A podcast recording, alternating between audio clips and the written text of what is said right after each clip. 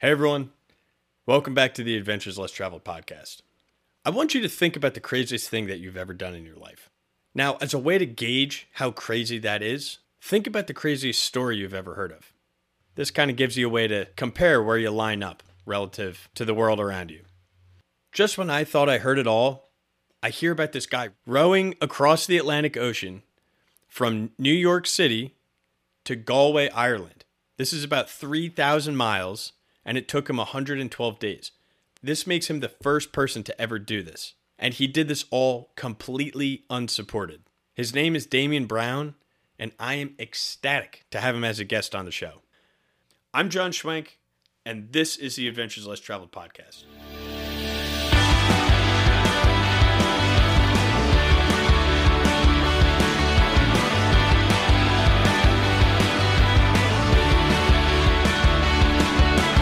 Thanks so much for joining me today, man. Really appreciate it. Pleasure to be here, John. Thanks for the invite, and uh, yeah, excited to chat to you. Yeah, of course, man. Now, what makes your story so unique, in my opinion, is that this isn't your first rodeo.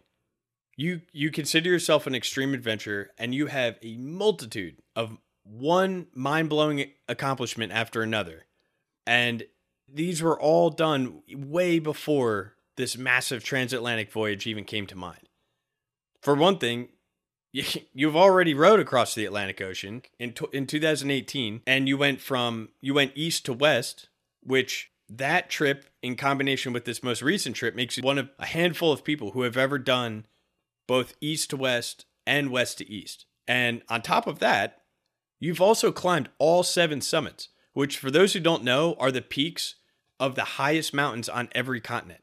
You've also completed the grueling six day, 257 kilometer ultra marathon across the Sahara Desert known as the Marathon des Sables, which is oftentimes way hotter than 110 degrees Fahrenheit. And on top of it all, you started this crazy adventurous career as a professional rugby player at the top of your game. Now, we're going to get into this New York City to Galway, Ireland row here in a bit, I, I promise.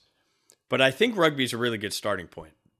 Now, in your personal experience, what role did rugby play in your hunger for all these other adventures and accomplishments that you've undertaken? And you know, what what have you learned from playing at such a professional level? So, um, very lucky to live my boyhood dream and um, come straight out of uh, what you guys in, in the states would call high school um, into professional rugby. Now, rugby was only uh, five years um, a professional sport at that time. It was in 1995 that it actually um, a, a, morphed from an amateur game to a professional game. So there wasn't a huge amount of depth in um, rosters, if you want, of players at that point. Was very different nowadays, uh, much more professional environments. But what that meant for me was I was this like huge, like um, 18 year old in terms of my size and mass. Uh, like it was about 280 pounds, like six foot six. So, um, I was kind of fast tracked into the system and given an opportunity to play professionally as a kind of 19 year old and kind of thrown in at the deep end. And, and it was either sink or swim. And thankfully, I learned to swim um, pretty lively and uh, was lucky enough to have this very kind of uh, formative and fruitful career uh, for a number of years. As you said, I played for like 16 seasons, 17 years professionally uh, and throughout the major leagues in Europe. So there's three major leagues in Europe. That is um, the Celtic League, which is the Irish, Scottish, Welsh, and Italian teams, and then there's the uh, English League and French League. Um, so I, I kind of, um, uh, would you say? I journeyed throughout those three leagues as very much as kind of um, a value of mine. You know, I'm very curious, like so. I always kind of wanted to see what um, those other leagues were like and what life was like in like particularly France, you know, with the a distinctly different culture to the UK or Ireland. So um, it was a like rugby is a warrior sport. Um, it is incredibly um, attritional. It's 11 months a year between the preseason and the last game of the season is um, roughly 11 months, just under about 10 months and three weeks. And then you get a five week break and then you're back into preseason. You play about 30 to 33 games a year. Um, every week basically during that period. So as you can imagine, if you that do that over 15 years, it just becomes, you know, you build up so many attributes and values within yourself just to survive in that environment. Like it's incredibly difficult and ruthless. So uh, you you build up very um, uh, powerful and um, uh, serving um, characteristics, and I suppose a lot of those have um, helped me in my choice or in my uh, journey into what is you might deem the next chapter in, in my life or my the next kind of career, which has become extreme adventuring. Uh, it's also a game of great values, you know. So uh, it's a game of huge amount of respect between yourself, uh, the other players, the other team. Even though you know you're trying to rip each other's heads off for 80 minutes, the split second that whistle goes, there's nothing but respect kind of given between the players and of course between the actual officials, the referees in the game. So, so you know it alongside its um warrior nature, its culture teaches you great values as well. And I like to think I've absorbed a lot of them and used them in um, in my kind of journey to be a professional, or sorry, to be a um, extreme adventurer. Um, yeah, so then once I, you know, I had a, a plan, if you want, or at least I had a vision uh, uh, for about six or seven years before I knew I was going to you know, at some point have to retire from rugby because uh, it, like most professional sports, has a very young lifespan. And, you know, the chances of you going past 33, 34 for 35 are, you know, very, very slim. And only a, a very few people kind of get into those later 30 years in the later 30s. Um, so, yeah, I was very kind of aware of what I wanted to do. Uh, and that was just simply certain um, experiences that I wanted to have. So I was a very driven rugby player and I had always took massive responsibility for my own preparation, uh, physically and mentally, because um, I felt I needed to do that to get the most out of myself and to maximize my time in the sport and my potential in the sport. So throughout that, um, uh, responsibility, you know, I was always researching outside of the sport and seeing what other people were doing uh, in their realms of physical pursuit or in their, you know, um, whatever they were doing. So, you know, that was as kind of uh, broad a spectrum as people who were like strength athletes and bodybuilders or powerlifters and how they were getting stronger in the gym or you know using resistance training to build their bodies to be more robust to people in uh, extreme endurance challenges. Uh, and what they were doing with their bodies and their minds of course to um, explore their potential. So throughout that research i came across certain things certain experiences, certain events, and uh, and they just resonated deeply with me. So much so that I kind of put them on a a list of things I wanted to do post rugby, uh, post my rugby career. But that was the most important thing to me. That was my kind of be all and end all, and that was what I wanted to absolutely um, maximize my time within that sport and make sure I had little to no regrets leaving it. But once that was done, that was done, and I'd given it everything, and now it was time to move on to these other things, these other events, these other experiences, and, and that's all they were simply at that time. So um, they were things like the Marathon des Sables, which is known as the world's toughest foot race. It's an ultramarathon through the Sahara Desert, self-supported. Uh, what that means is like you from the start of day one, you carry everything on your back you need for the duration, which is six days. So um, all your uh, clothing, all your bedding, all your cooking utensils, all your food, it's all in a backpack from day one. So obviously that gets lighter as you go along. And you're going through the Sahara, you know, Celsius wise, it's like 45, 46 degrees. Um, it was at least my year. So I'm not too sure what that is in Fahrenheit, but it's, it's well into the 100s. Um, yeah, right. um, and there's no, there's not a modicum, there's not a speck of shade to be found. It's just, it's all about um, just learning to deal with that heat every day when it does eventually rise up.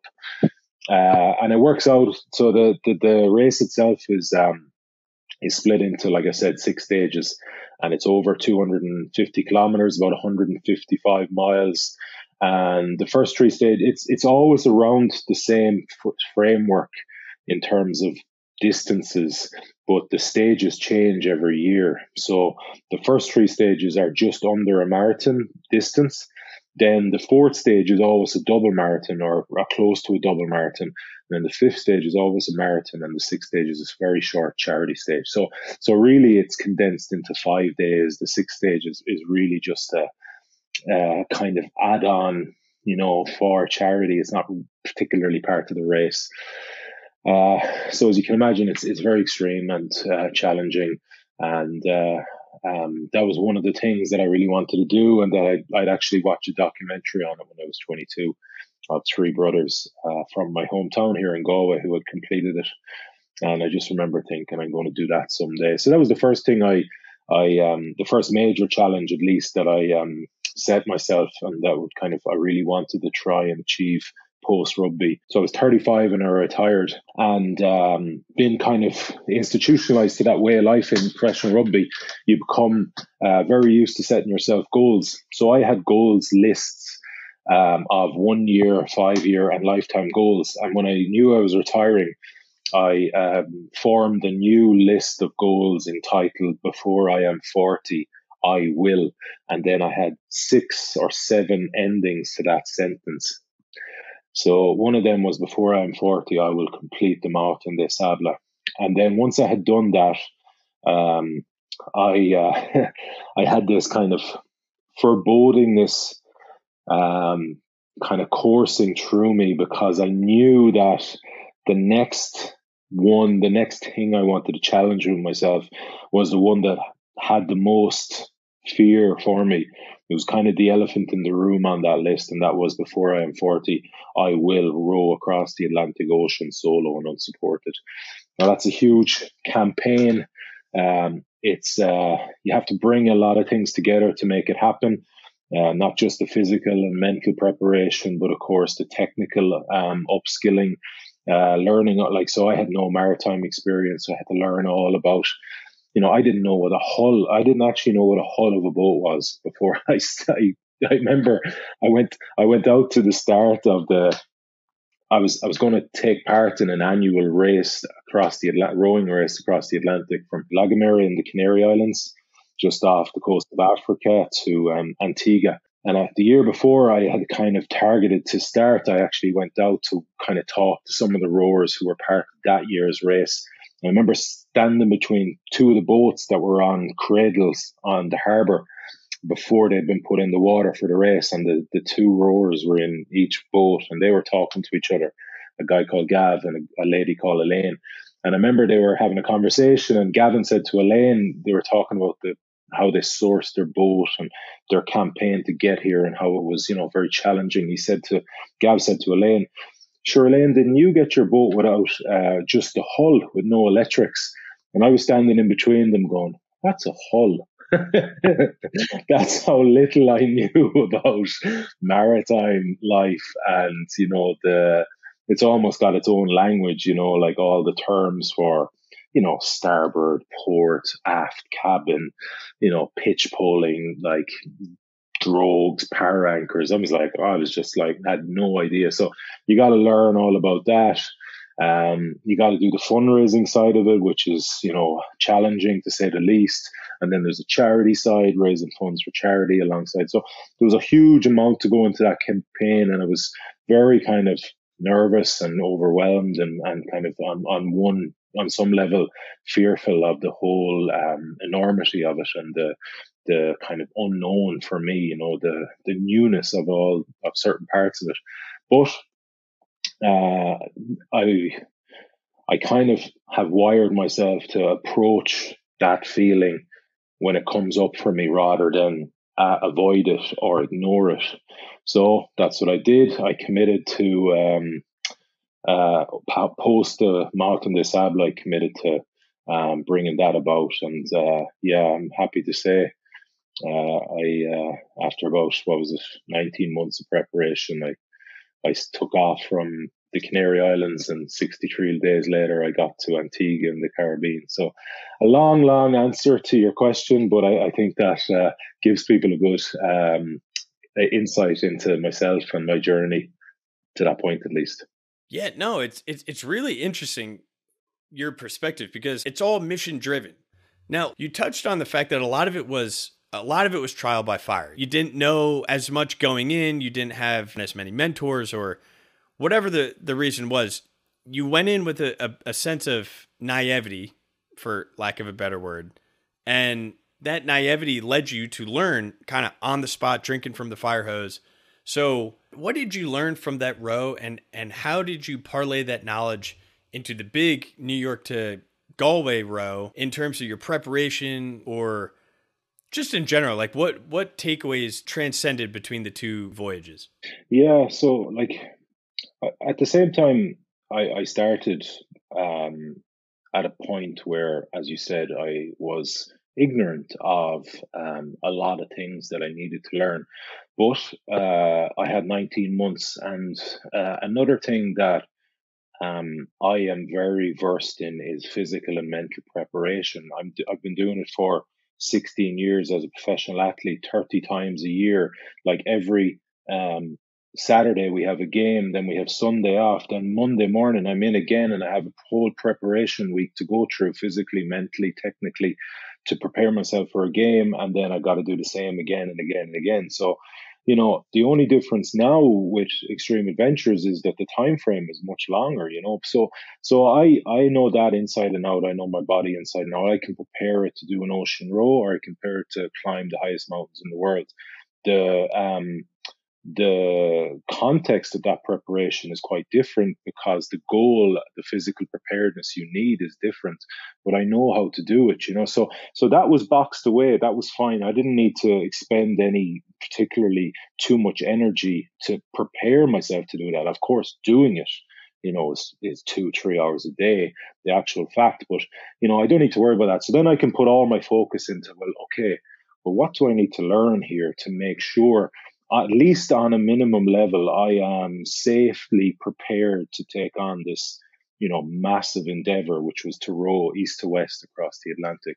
As you said, it's uh, it's the most common um, uh, ocean route on the planet that's rowed.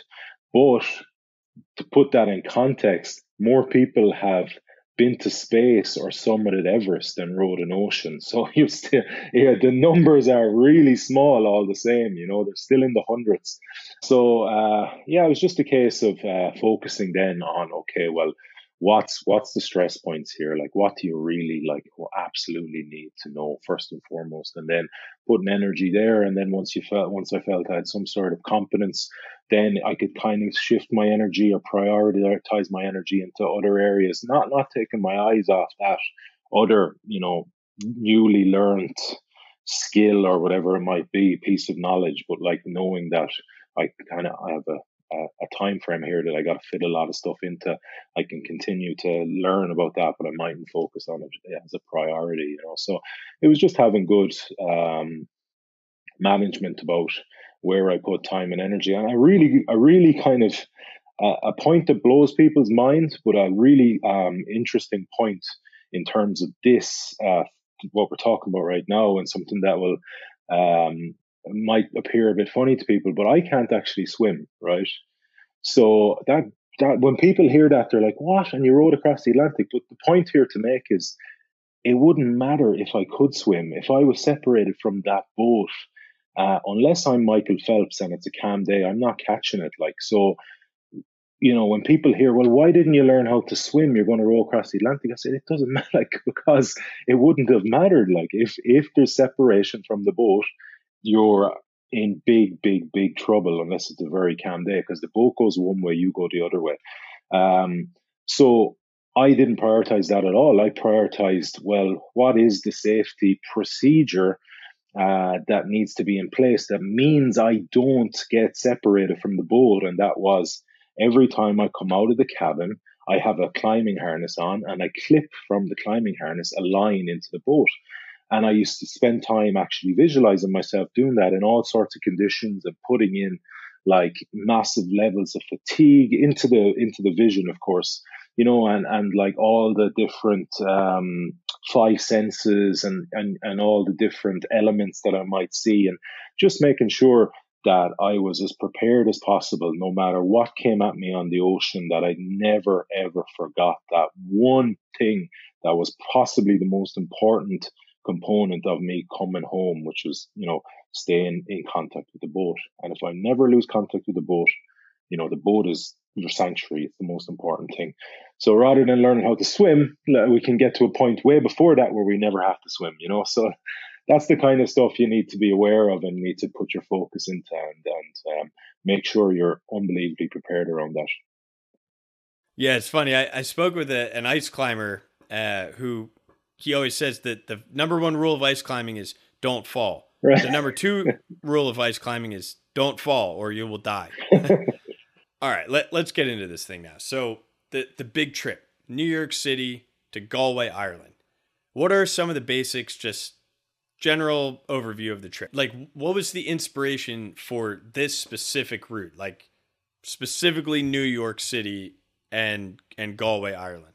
Yeah, so the inspiration start there, I think, because uh, that was the genesis of the idea, of course. Um, so when I arrived into Antigua on at the end of my first ocean row, um, I I was I was hit with the remnants of an Antiguan team of four guys who had finished like 30 days before me, but the country itself, the little island, the country was still kind of buzzing from their kind of achievement, you know. Um, and I thought, wouldn't it be cool, like, to be able to row into your, you know, home country and the impact you could have? Yeah, I, I literally felt part of that impact through people coming up to me going, "Oh, you're the solo guy. Did you, did you know Nico and did you know John and did you know um, uh, what was his name?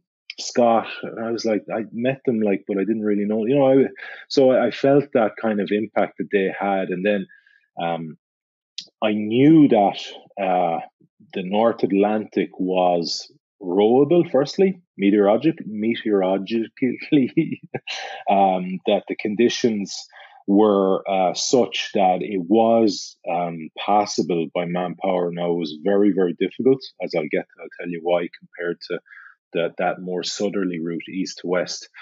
Um, what you've got going for yourself on that route is the trade winds. So the trade winds are these kind of um, consistent winds that blow across uh, just north of the equator um, from uh, Europe to the Caribbean.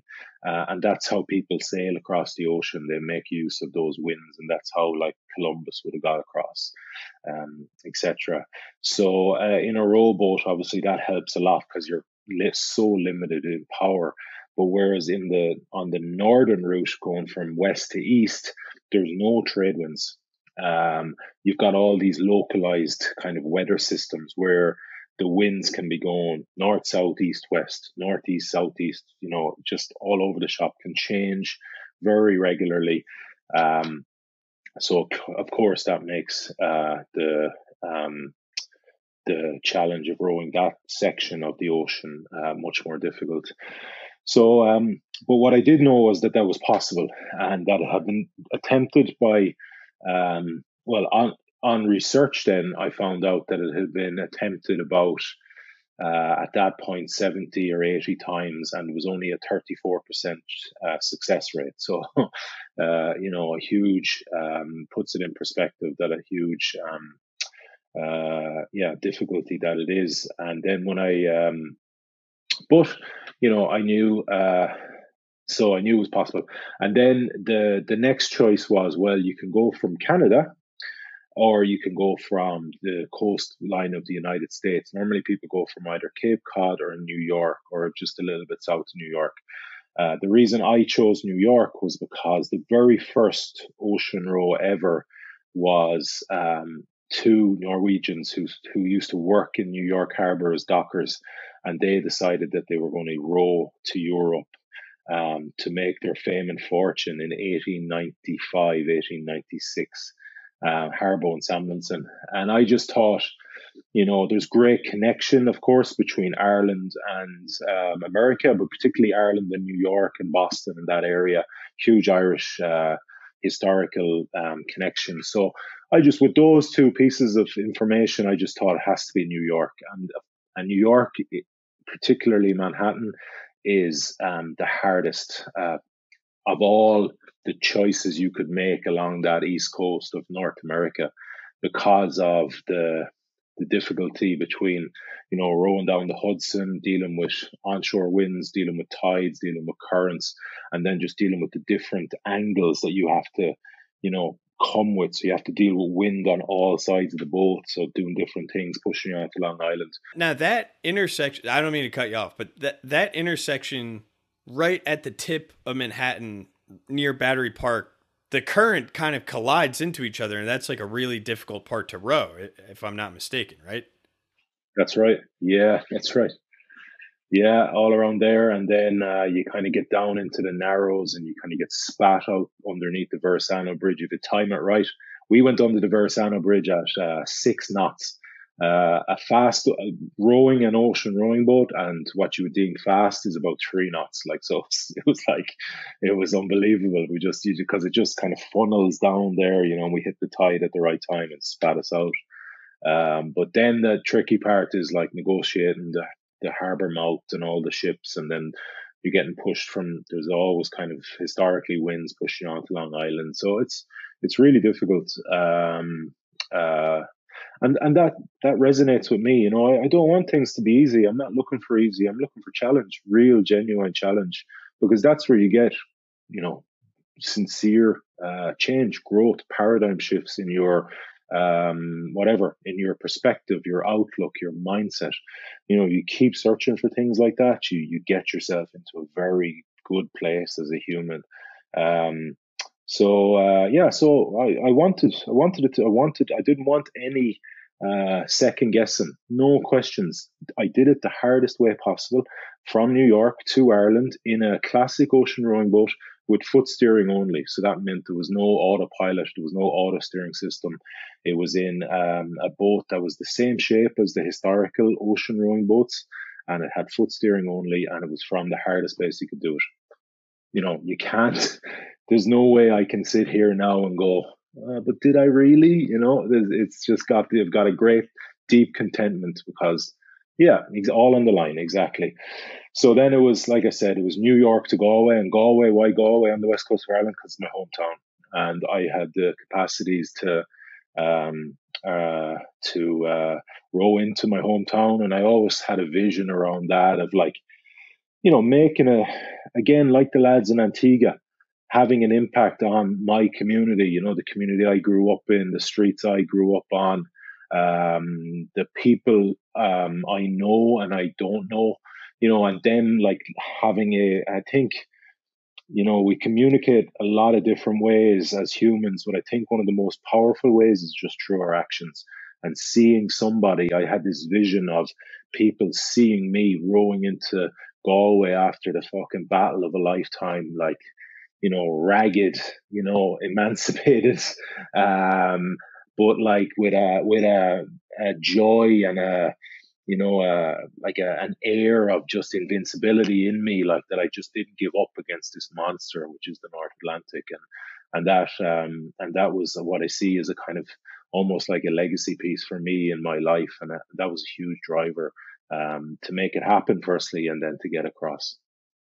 Yeah, I, I I can only I can only fathom what it, it must be. I mean, Mother Nature is a is a big old bitch. yeah I I don't know. I just can't I can't like fathom the idea of just having these massive swells, these waves just thrashing you around like a like a rag doll, you know. Um, but and and I think you you actually had a bit of a rocky landing coming into coming into Galway, if I if I remember correctly, right? Like the, you, yeah, I think you capsized or or something something crazy. well, um, I mean, the whole journey was it was so so challenging. Like the first, so if you think about my first ocean row, it was the exact same distance, about three thousand nautical miles. It took me sixty three days. Uh, the first half of this race, of uh, this race, this crossing took me forty four days.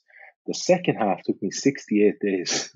So, like during that second half of the crossing, I just kept getting hit by these, you know, headwinds and, and adverse currents and getting sucked back, getting blown back the minute I dropped the oars uh, every day. Like, so normally I'd row for either two or three hours in a block and then take a small rest. So I'm rowing like three hours, say, for example, and all I can think about, like, if I, you know, is that the second I drop these oars, I'm going backwards, you know, and there was days where I'd be rowing for three hours and I'd make three miles and 15 minutes after dropping the oars, I'd have given a mile back. And you know, the psychology around that is it's like, okay, for a day, two days, three days, it's manageable. But for 50 days, uh, having to deal with the fact that you're going three steps forward, two steps back, is incredibly difficult and demoralizing and dispiriting. And, you know, there was moments of absolute despair out there. Um, and then you had the aggressive nature so of the Atlantic. So as you said, there was um, actually five capsizes uh, during the whole crossing. Uh, I had on day 24 um, a, tr- um, a storm that had just been downgraded like 12 hours earlier from a tropical storm. Um, uh, pushed by the boat, and I was on a thing called para anchor, which is like a an anchor you use when the sea is too deep to use a traditional ground anchor, and it helps you um, against, you know, uh, helps you kind of hold your position against headwinds. Now you will still be blown back, but you won't be blown back as much as you know if you didn't use it.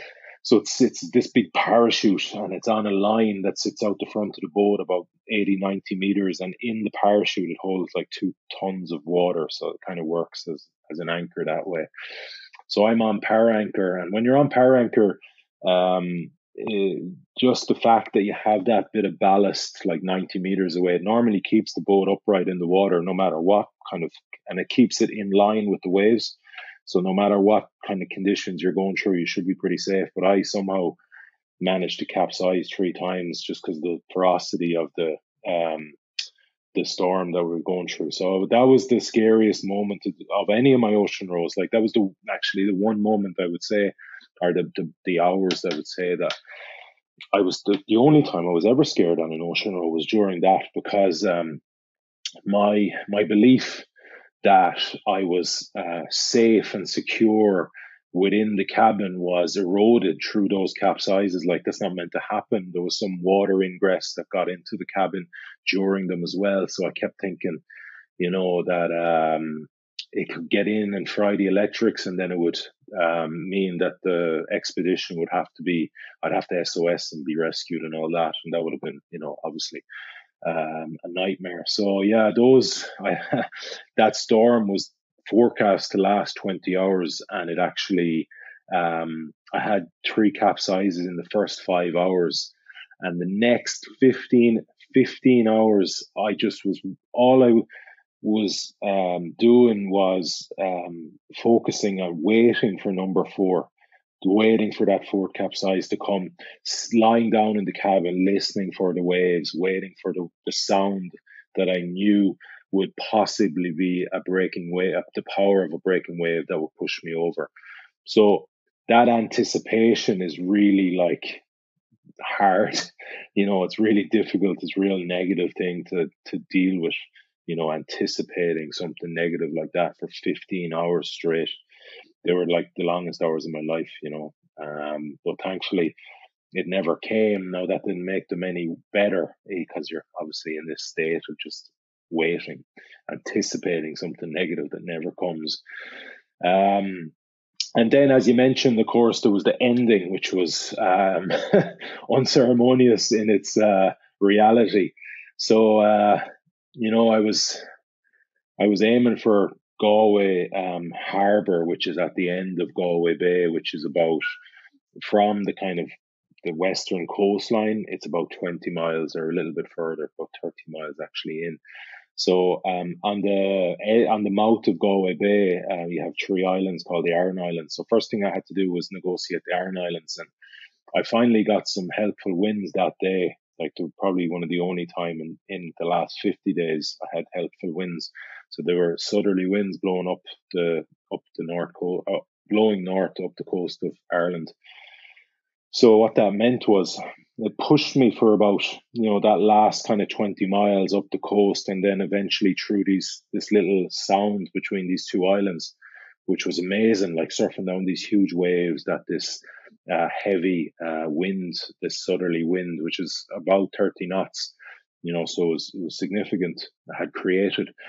And then when I got into Galway Bay I realized that now I got to turn east so I turned the boat east. So I had this southerly wind on my on my side of the boat, right, pushing me north. And because it was so strong, like 30 knots and climbing, it just meant that uh, I didn't have the power to work against it. So I just kept getting pushed north and north and north. And of course, you keep getting pushed north. There's something waiting for you. There's land, right? so, uh, and the, and just unfortunately, like it just happened to be a, a kind of a, a, few different elements that kind of worked against me at that time. So you had that wind, and when you're in really shallow water like a bay, you get these really steep waves that the wind kicks up that are actually really dangerous for capsize because they're the water is so shallow. It kind of it's able to pick up the sorry, the yeah, the water's so shallow, the wind's able to pick up and kind of create these really steep waves like that people surf, you know, that's how people surf. And then they were just coming over, and then there was no moonlight, so it was pitch black. So I couldn't, all I could see was the kind of height of the wave, kind of the outline of the top of the wave above the uh, sky, the dark sky. I just about make that out. So I have to keep my eye on that. That's on my left hand side, and on my right hand side, there's fast approaching land and I'm rowing and rowing and rowing. So I'm in this hyper alert state, you know, and I just keep getting pushed and pushed towards the land, and I keep trying to push the boat, like kind of angle it that I'm pushing, kind of um south or well southwest, you know, against away from land at least. Um, whatever I do, I just keep going north and north and north. So, uh, the, the darkness kind of is, it's very hard to perceive where you are because there's like there's no there's no kind of you know your eyes kind of deceive you a little bit when there's no light to kind of give you a little bit more depth perception. So i actually thought i was further out from the coast than i was and i got to a there's there's a new number of little kind of towns and villages on that county galway the, the southern coastline of that the coastline i was getting pushed against and I knew them. You know, I've rode in that bay so many times. Like, so I was well aware of them, and I was I knew I got was getting to a place called Furbo. Um, but I thought I was further out from the coastline, and I'm looking over my shoulder, and I'm well aware that there's some rocks that outcrop around Furbo. Uh, and sure enough, I'm thinking I'm going to see them kind of at 60, 70 degrees, and I look right behind me, and there they are, like two of them sticking out of the water. So uh, I was like, fuck, I had only seconds here to kind of um, react. So the boat's heading that way. I gotta, I tried to flick it around 270 degrees. So I put one oar in the water and start rowing with the other one and flick the boat round. And then so the nose of it is, is pointed towards the surf. Uh, and I, I start kind of going towards these big waves, you know, but the nose has to be absolutely flush uh, to get through the waves, especially when they're that kind of strength. If there's a, a slight bit of the nose shown left or right, the power of the wave will just grab it and hit you and knock you over. And that's unfortunately, I had just a couple of degrees one way that just showed a bit too much of the side of the boat to the wave, the power of the wave. That just knocked me sideways, and the rest of the power turned the boat over like 180 degrees. So what happened then was I flipped, so I flipped into the water and the oar on that side broke in the kind of underneath the boat when it flipped, you know. And I at that point I was down, I was down to two oars at that point. So that sorry that and then that meant I had only one left. So I was I was kind of snookered then, you know. And uh, 20 seconds later, just the rest of you know just the wash of the waves just pushed me up onto the rocks and and that was my landing in County Galway. It wasn't exactly the port, which was another seven miles away. It was um, the rocks on the side of the beach in uh, in Furbo. Um, but still, it was land, it was County Galway, and um, you know uh, that was kind of the goal at the at the start. So uh, yeah, and that was day 112 of the expedition. Yeah, and for anyone listening or, or following along, Damian actually has his own podcast called Deep Roots, which is really it's it's fascinating and it's very unique because he he does the he does like a daily recap or just kind of walks him through his thought process every single day of various adventures, and that the season three, the one that just came out, was about this row. So if you want to get to know more of the day to day minutia of the trip, that I highly encourage you to go give him a follow at the uh, the, the Deep Roots podcast. Okay, day twenty four. Um, yeah, just fucking mental day. Uh, right now, I'm in the middle of a storm uh, on para anchor. I've been since uh, I've been for about know, 17 hours. Um, I've capsized three times, always while I've been in the cabin here. Um,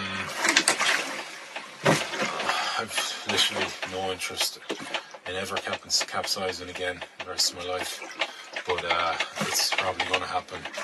Um, bit of a sitting duck here in these huge waves. Uh, boat's been fucking decimated. So it's ripped away oars. Uh, nearly lost the siege. Thankfully, I was able to just get out in time and uh, before I lost that and secure that. Um, and then some shit I left out there that I shouldn't have left out there, but there it's gone as well. Uh, Jetboil, um, 10 litre drinking container. Um, compass is gone ripped that away as well. Uh, I think this is the first time I can genuinely say on an ocean row I'm a little bit scared. Um, not for my own safety, but more for the expedition's uh, success. Right now, I mean, we're hanging in there, right? But uh, so much water got into this fucking cabin on all those capsizes. Uh, I don't know, like, how much more the electrics can take of that. Uh, those three oars left outside are fucking crazy, crazy secured and pinned down, but like, I don't know, the force of this fucking thing could rip something away. Um, and there's hours of it left, so fuck me. Uh, yeah, these will be very, very, very long hours. Uh, Chris told me mid-afternoon it should pass, and right now it's 8 a.m.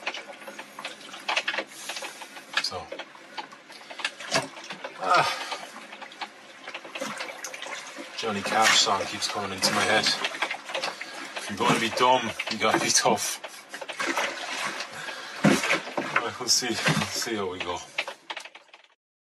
So, this this journey initially started uh, as you and a partner, right?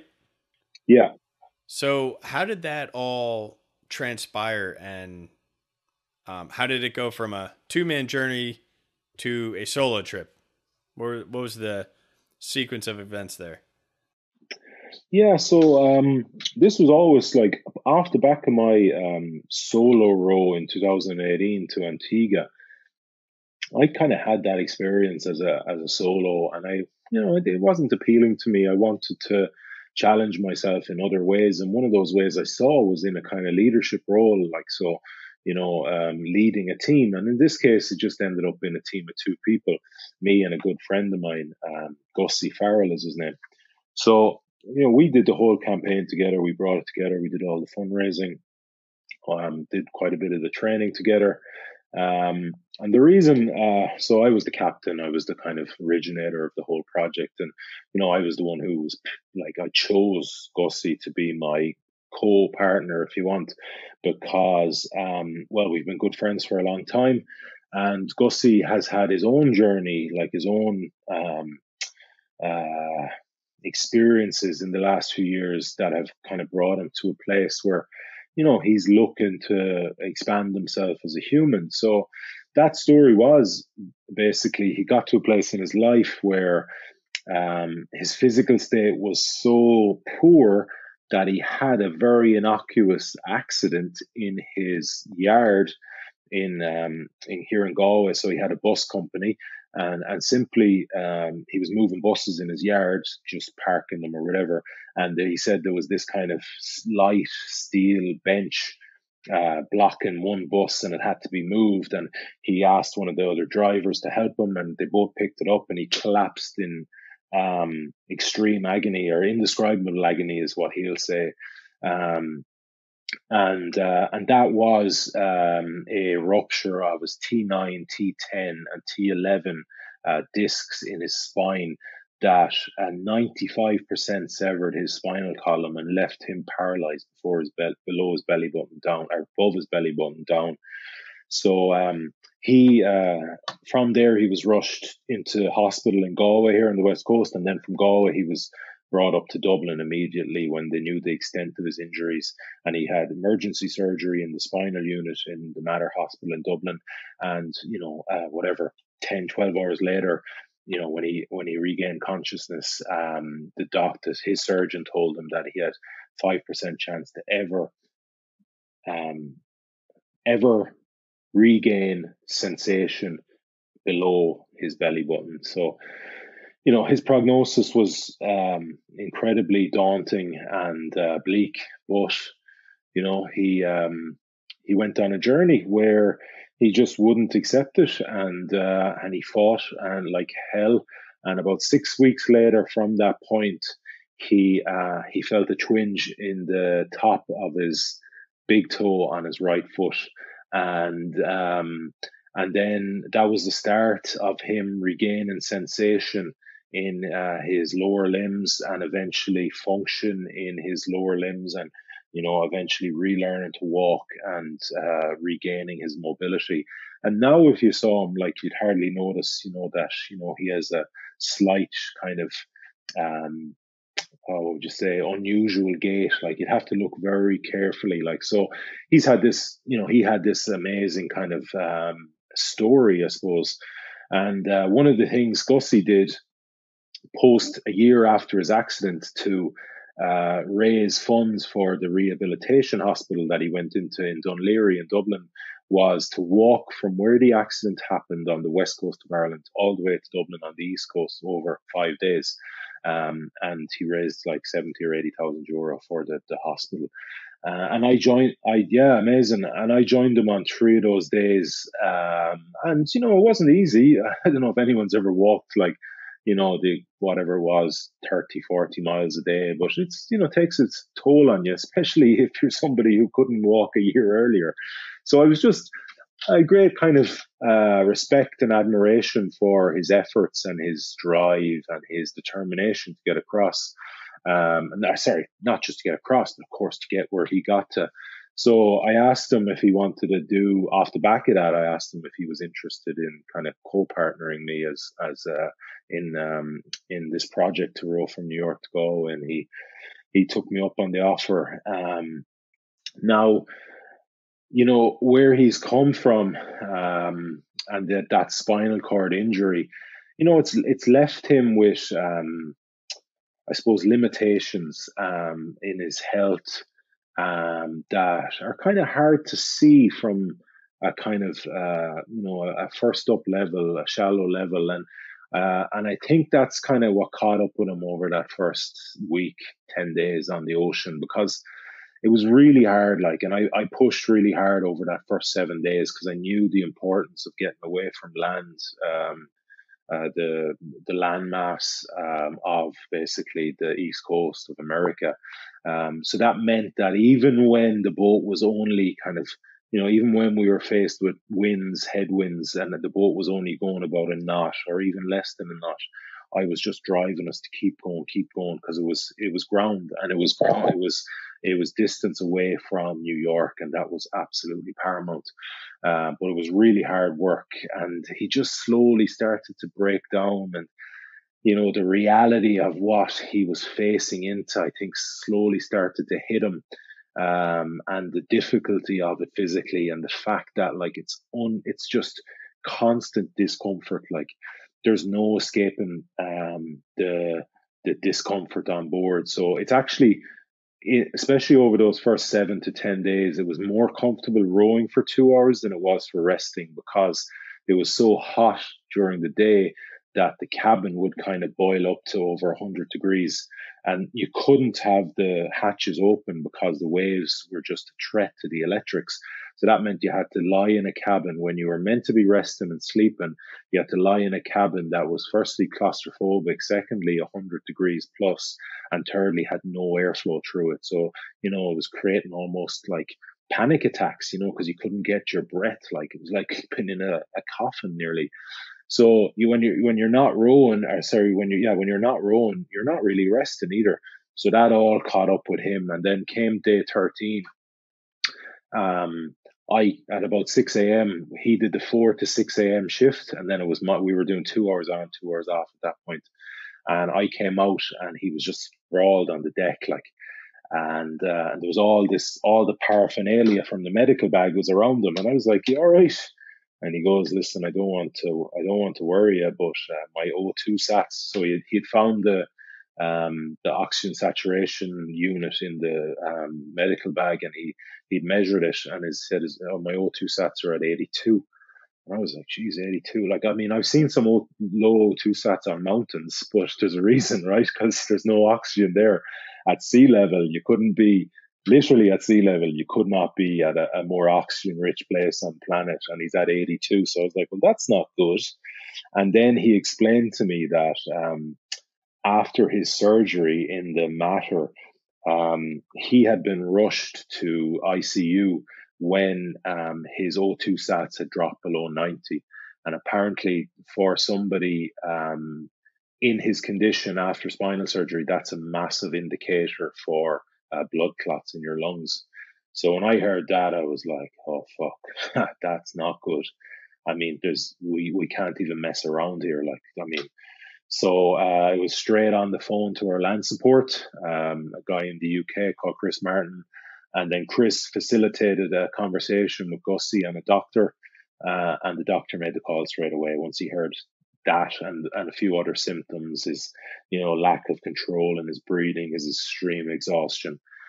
So uh, that meant that it was just, well, then it's a case of actually the Coast Guard facilitating a, a evacuation so um, by maritime law, the Coast Guard have the right um, and to send the nearest vessel or any vessel in our vicinity to aid in an evacuation or in a rescue attempt or whatever.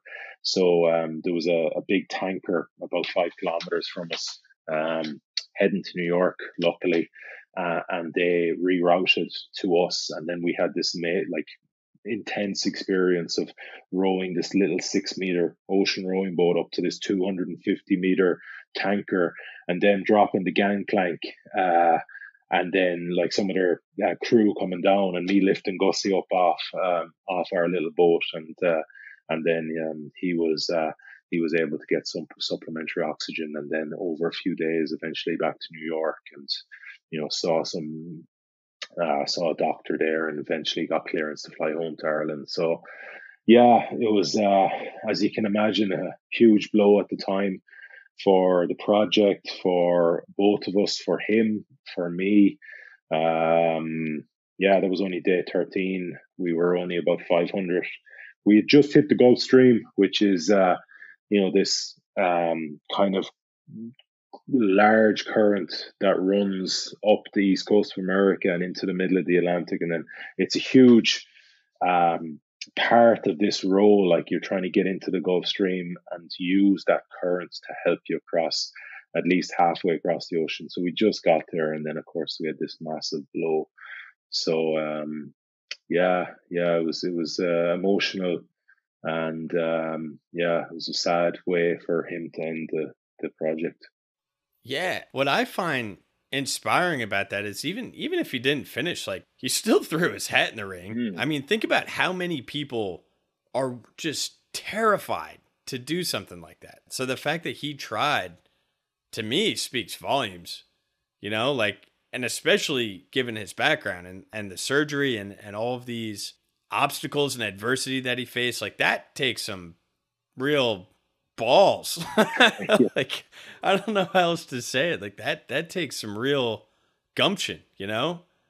Now, on the other side of the coin, I realize that completely changes the dynamic of the trip for you. Two sets of oars as an engine, and now it's one. So whenever you sleep, you know, it's a mile forward, two miles backward. So how did how when that after that point to keep going, to to keep facing Mother Nature, to keep getting thrashed around by all these waves. What kept you going? What was the feeling like once a- after that whole incident? Yeah, I was. I mean, I was absolutely determined to get across, and as far as I was concerned, nothing within my control was going to stop me. So I didn't. It didn't even enter my mind that, like some people said to me, so I had some connection with the the real world, if you want, the outside world through my phone and through a, a Garmin tracker on board, and getting these messages. Geez, can't believe you decided to keep going, and I was like, what? I didn't even, it didn't even occur to me. In fact, the quite the opposite occurred to me. Once I kind of knew that Gussie was out of here, I was like, well, let's get him out of here. Like, let's get him off the boat because I've got this fucking daunting um, work amount of work ahead of me, and I want to. I need to see what that is like. I need to get into it. I need to go. I need to, you know, start. I, I don't want to be here for another twelve hours drifting, waiting for you know, a boat or a helicopter to come. Like, so I was absolutely um, uh, driven to to get going and to get to work and to start the, the process of completing this monumental workload that was going to have to go into uh, rowing the North Atlantic. Because I knew there and then, like, well, you know, this might be 3,000 miles on paper, but it's probably going to be more like 4,000 miles because um, you're going to be blown back so much, like, uh, and there's going to be a really like, and that's a, it's a very daunting thing, particularly when,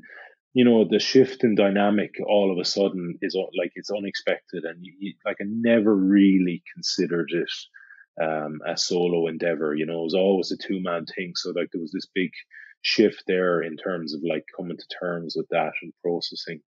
Um, you know what now was in front of me uh, and processing Gussie's um, kind of evacuation. So, so there was a lot going on. Um, but uh, yeah, no, I was I was very determined to at least um, uh, get going and then to control what was within my control and do my best to get across to the other side. So, I just got like a uh, just a logistics question for you. How would you keep food for the whole trip? And the second question is when you slept, did you have to like strap yourself in or anything or like how did how did that work?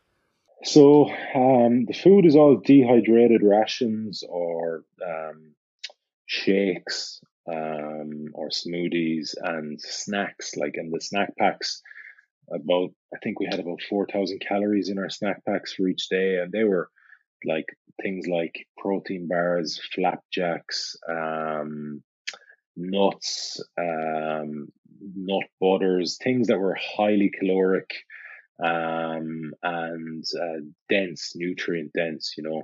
And then we had a great company from New Zealand called Radix Nutrition who did all our um, all our freeze dried meals. So they're real world class. Like they're they're taking, I suppose, expedition um, foods to a whole new level in terms of the nutrient density that they put in, and it's all for them. It's all about performance. So, um, so that was really aligned. So, I actually, we actually had ten thousand calories a day, um, and uh, sixty days worth of food each. So when Gussie departed, um, and the reason sixty days because we we were uh, uh, our goal, our aspiration was to um, break the world record, which was 55 days. So we were kind of treading a bit of a thin line there. But where I gave us a bit of scope was in the uh, quantity of calories. Like so, you know, you could half that, you could ration that out and half your daily intake of calories and still, you know, perform to a pretty high level on the ocean. The reason I took 10,000 calories was um, the way we had calculated with the team at Radix. It looked like we were going to burn about 13 or 14,000 a day um, just by rowing 12 hours a day, you know. Uh, so when Gussie departed, that meant I had like a hundred days worth of food, roughly 10,000 calories a day. Uh, so I was well stacked for food. I didn't have to really worry too much about that. Um, and the sleeping thing, so that there's two cabins on an ocean rowing boat. You have the small, so you have the big cabin, they call it the stern cabin at the um, back of the boat, which is um, where all your electrics are, where your desalinator unit is, um, and where your bed is. And it's basically, if you looked into it, it's basically just a, a, thick vinyl mattress um, the whole way, and that's your bed, and, and that's what you sleep on. And if you kind of get knocked around, which happens regularly, um, you get knocked around. You know, there's there's no real way to brace yourself. You get used to in storms and that kind of uh, putting out your hands really quickly or getting your legs up to the roof and bracing yourself. Um, but often, you know, during the night, um, you'd be woken up when you'd be thrown against the side of the cabin and you'd clip your head or an elbow or a knee or something. So, because you slide on the vinyl, you know, so or your at least your sleeping bag slides on the vinyl. So, um, yeah, you, you you'd be amazed that you can actually sleep in the conditions you sleep in like uh, but it's just comes down to the exhaustion at the end of every day physically and mentally like because you're you're in that kind of hyper alert state of survival if you want of um, yeah so like when you do close the cabin hatch and you do secure the boat and you switch off you actually you just crash like and there'd be waves booming off the side of the boat and kind of reverberating around the boat and somehow you stay asleep. Like it's it's amazing. Uh, you'd be hit you like you said, you'd be kind of slid across the the little bit of cabin and you'd hit your head and okay, you'd wake up a little bit, but you'd just fall back to sleep straight away. You're just so tired. That definitely takes some getting used to for sure. Um, yeah. so when you when you take a step back and you look at all the adventures you've undertaken from the the 20,000 foot view, how would you say that this particular adventure compares to all the rest in terms of things that you've learned, you've taken away from it all, transferable skills, the sense of accomplishment? Like how how does it compare to all the others?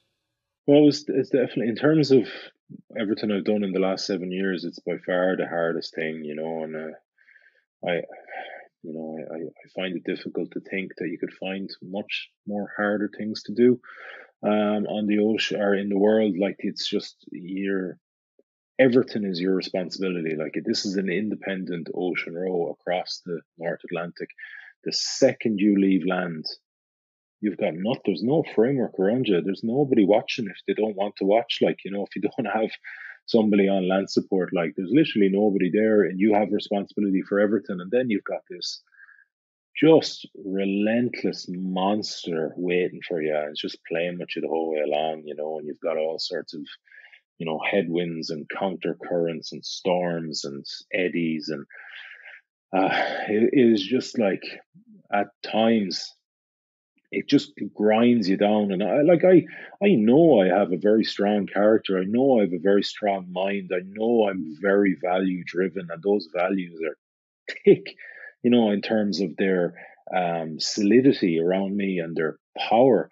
And everything was just eroded to a tin sheet. Like it was just it it became so like the the ocean just every day the relentless challenge the the enormity of the workload, the difficulty of one, two hours on the oars and, you know, kind of understanding what's coming. Like it just, it just wore me down to moments of despair. And I just, I'm not too sure. Like I'm very, of course, I'm very um, satisfied and, and proud that I was able to um, accomplish what I wanted to accomplish. But like, really it's hard for me to see ever ever anything ever been as difficult as it. Like that's the kind of the depths i had to uh, the depths i found myself in uh, and the the place i had to go into to drag myself out of you know in, in terms of uh, um, states.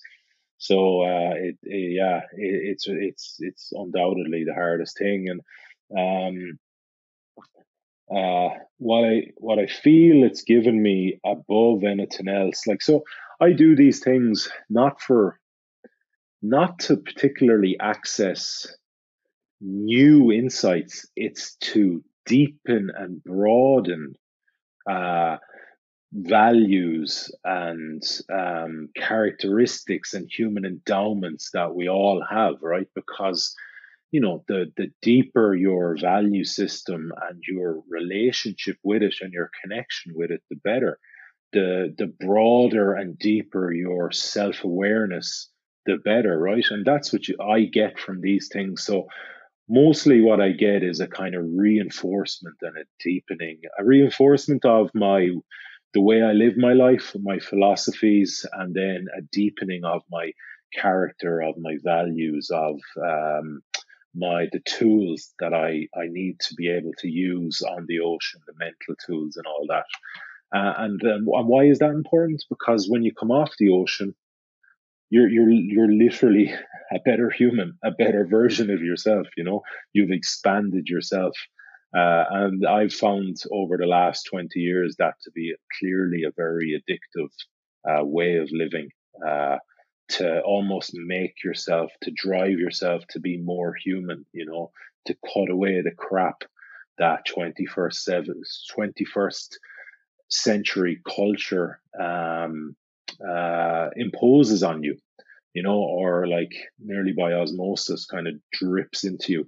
So, um, yeah, so that's that's where I feel I got like I got a I got a broader, particularly a, a broader uh, look at two things.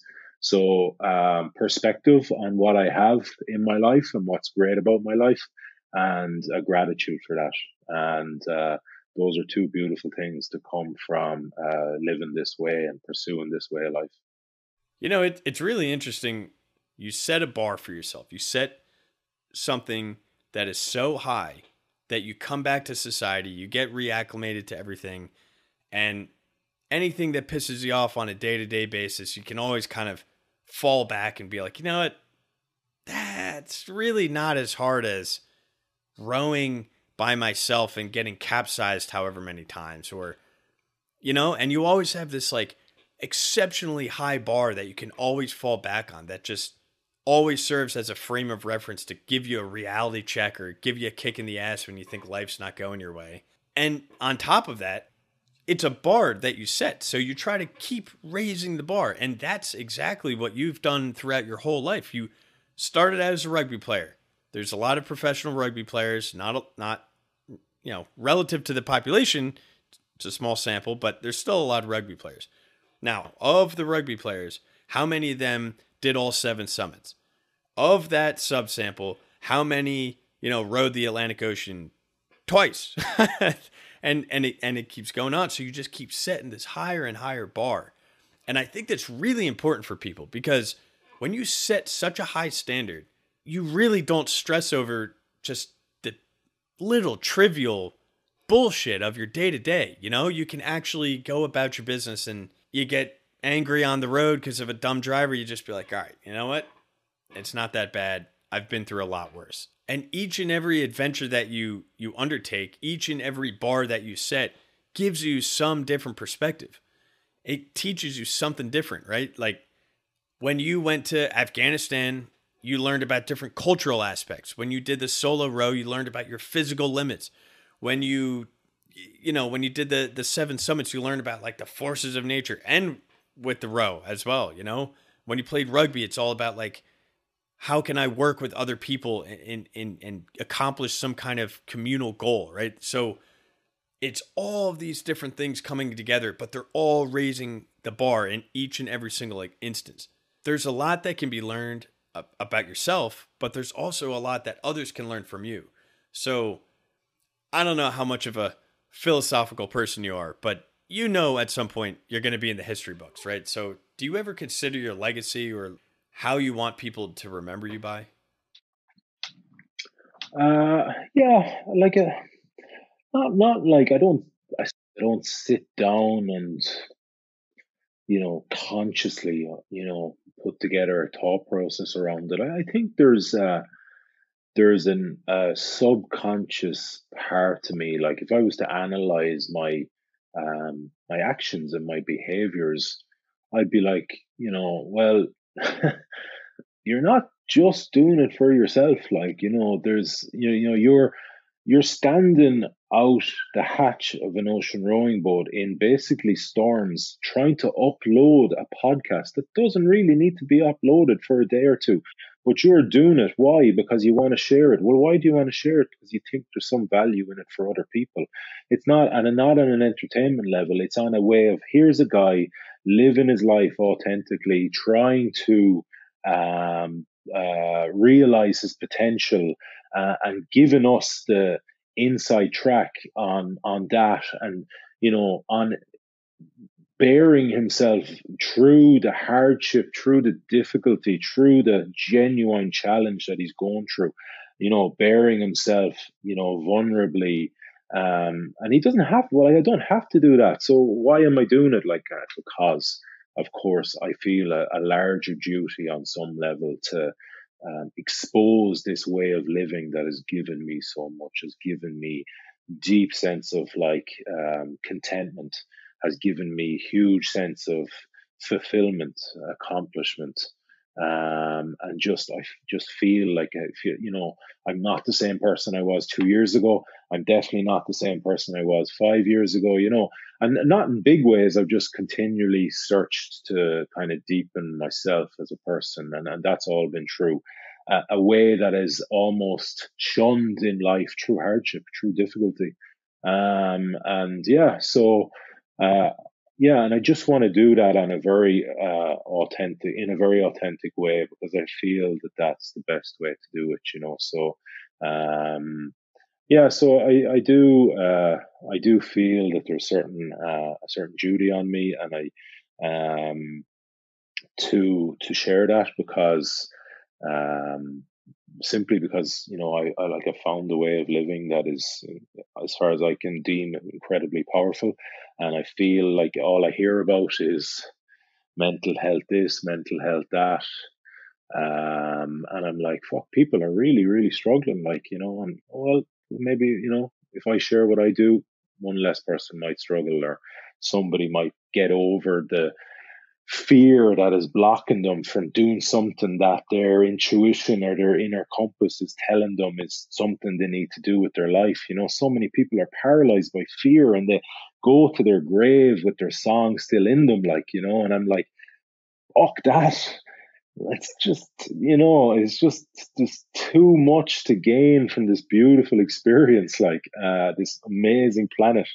Uh, and if I can share what I do and give somebody a modicum of um, drive to do what is important to them or what is a deep kind of voice within them, pulling them a certain way, well, uh, that's that's amazing and that's enough. You know, I, I saw on some post of yours somewhere on your in your boat, you had a Bruce Lee quote, and it said, "Don't pray for an easy life, pray for the strength to endure a difficult one."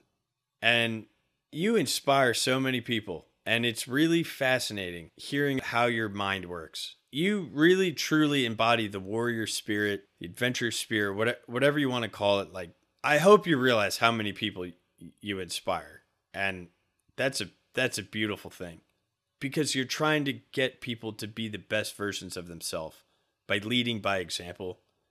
And you got one goddamn inspiring story, man. And I'll be the first to tell you, like, you got one guy right here who's super inspired by everything you, that you've done. So I I really genuinely truly thank you for coming on the show and giving your background and experience. This has been fantastic.